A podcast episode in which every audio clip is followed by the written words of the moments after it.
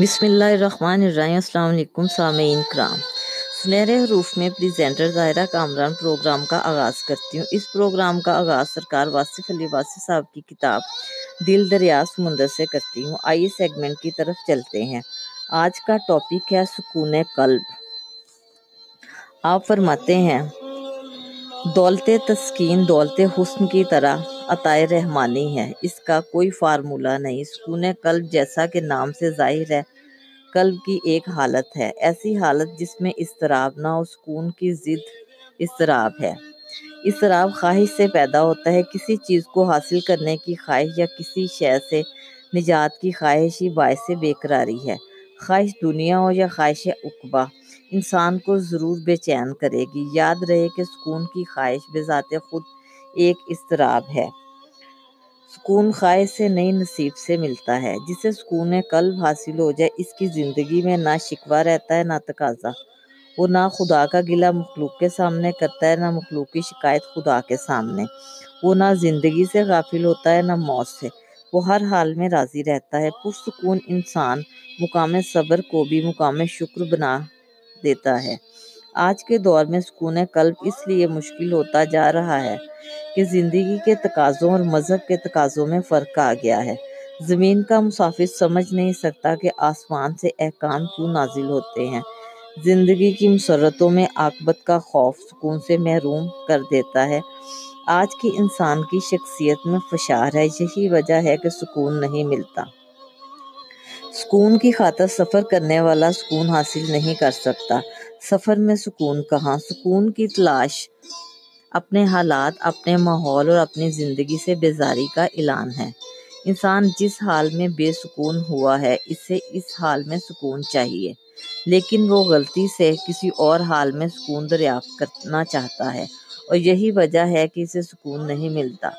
آج کا انسان سکون کی خاطر آسمانوں کے دروازے کھولنے چلا گیا ہے، لیکن اس سے دل کا دروازہ نہیں کھلتا۔ من کی چنتا دور نہ ہو تو سکون نہیں مل سکتا۔ آج کا سب سے بڑا المیہ خود گردیزی ہے اور سکون کے لیے خود شناسی اور خود آگہی درکار ہے۔ ایک دفعہ ایک آدمی جسے اپنے گھر میں سکون نہیں ملتا تھا، اپنی بیوی سے کہنے لگا، بیگم، میں چاہتا ہوں کہ سکون قلب کی خاطر مقدس سفر اختیار کروں بیوی سمجھ گئی کہ اس کا خامن اس سے بیزار ہے۔ بولی، اتنے نیک سفر میں دیر کیا ہے؟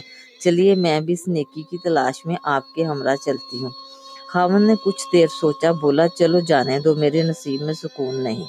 میں اسی جہنم میں گزر اوقات کر لوں گا۔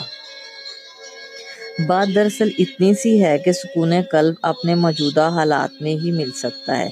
جسے اپنے دیس میں سکون نہیں ملا، اسے پردیس میں کیا اطمینان حاصل ہوگا؟ جسے اپنے گھر میں راحت نہ ملی، اسے اور کون سے گھر میں فرت ملے گی؟ سکون قلب اپنی زندگی ہے اپنا انداز فکر ہے۔ جو انسان یہ سمجھتا ہے کہ اچھا زمانہ یا تو گزر گیا ہے یا بھی آیا ہی نہیں، وہ کیسے سکون حاصل کر سکتا ہے؟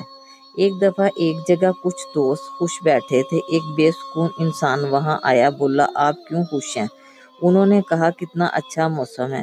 آنے والے نے آ بھری اور بولا، اچھے موسم کب تک بھائی؟ اگر خواہش اور حاصل کا فرق مٹ جائے تو سکون مل جاتا ہے۔ انسان کو جو پسند ہے حاصل کر لے یا پھر جو حاصل ہے اسے پسند کر لے تو سکون مل جاتا ہے۔ جب ہماری تمنا کے پاؤں حاصل کی چادر سے باہر نکل جاتے ہیں تو ہمیں سکون نہیں ملتا۔ سکون حاصل کرنے والے تختہ دار پر بھی پرسکون رہے اور مسترب رہنے والے تخت شاہی پر بھی سسکیاں بھرتے رہے۔ خواہش کا بے ہنگم پھیلاؤ سکون سے محروم کر دیتا ہے۔ خواہش کی داستان کبھی مکمل نہیں ہوتی، آغاز رہ گیا، کبھی انجام رہ گیا۔ اور اسی کشمکش میں یہ چند مقدس ایام ہستی ختم ہو جاتے ہیں۔ تمنا کا سفر دشت بے ایمان کا سفر ہے۔ سکون کا سفر اپنی ذات کا سفر ہے، اپنے باطن کا سفر ہے۔ سکون کے مسافر گھر ہی میں منزلیں طے کرتے ہیں۔ سکون والا انسان اپنے دل میں ہی وہ روشن نقطہ دریافت کر لیتا ہے، جس کی ضیاء اسے نور بصیرت عطا کر کے سکون بخشتی ہے۔ جس انسان کی اپنے ماحول سے اپنے آپ سے صلح ہو، وہ پرسکون رہے گا۔ برائی کو نیکی سے رفع کرنے والا پرسکون رہے گا۔ اپنے دل سے قدورت کے داغ صاف کرنے والا پرسکون رہے گا۔ اپنی زندگی کو کسی کا احسان سمجھنے والا پرسکون رہتا ہے۔ سکون حاصل کرنے کا سب سے آسان طریقہ یہ ہے کہ انسان سکون کے حصول کی تمنا چھوڑ کر دوسروں کو سکون پہنچانے کی کوشش کرے۔ سکون دینے والے کو ہی سکون ملتا ہے۔ کسی کا سکون برباد کرنے والا سکون سے محروم رہتا ہے۔ اگر فرض اور شوق یکجا ہو جائیں تو زندگی پرسکون ہو جاتی ہے۔ کچھ لوگ لوگ سمجھتے ہیں کہ دولت سے سکون ملتا ہے، لیکن دولت اور مال نے کبھی کسی کو سکون نہیں دیا۔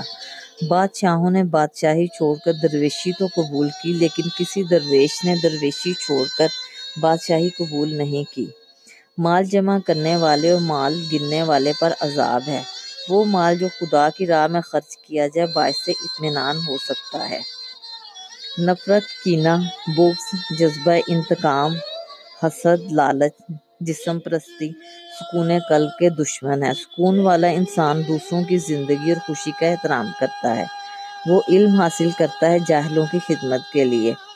دولت کماتا ہے غریبوں کی مدد کے لیے۔ وہ گناہ سے نفرت کرتا ہے گناہ گاروں سے نہیں۔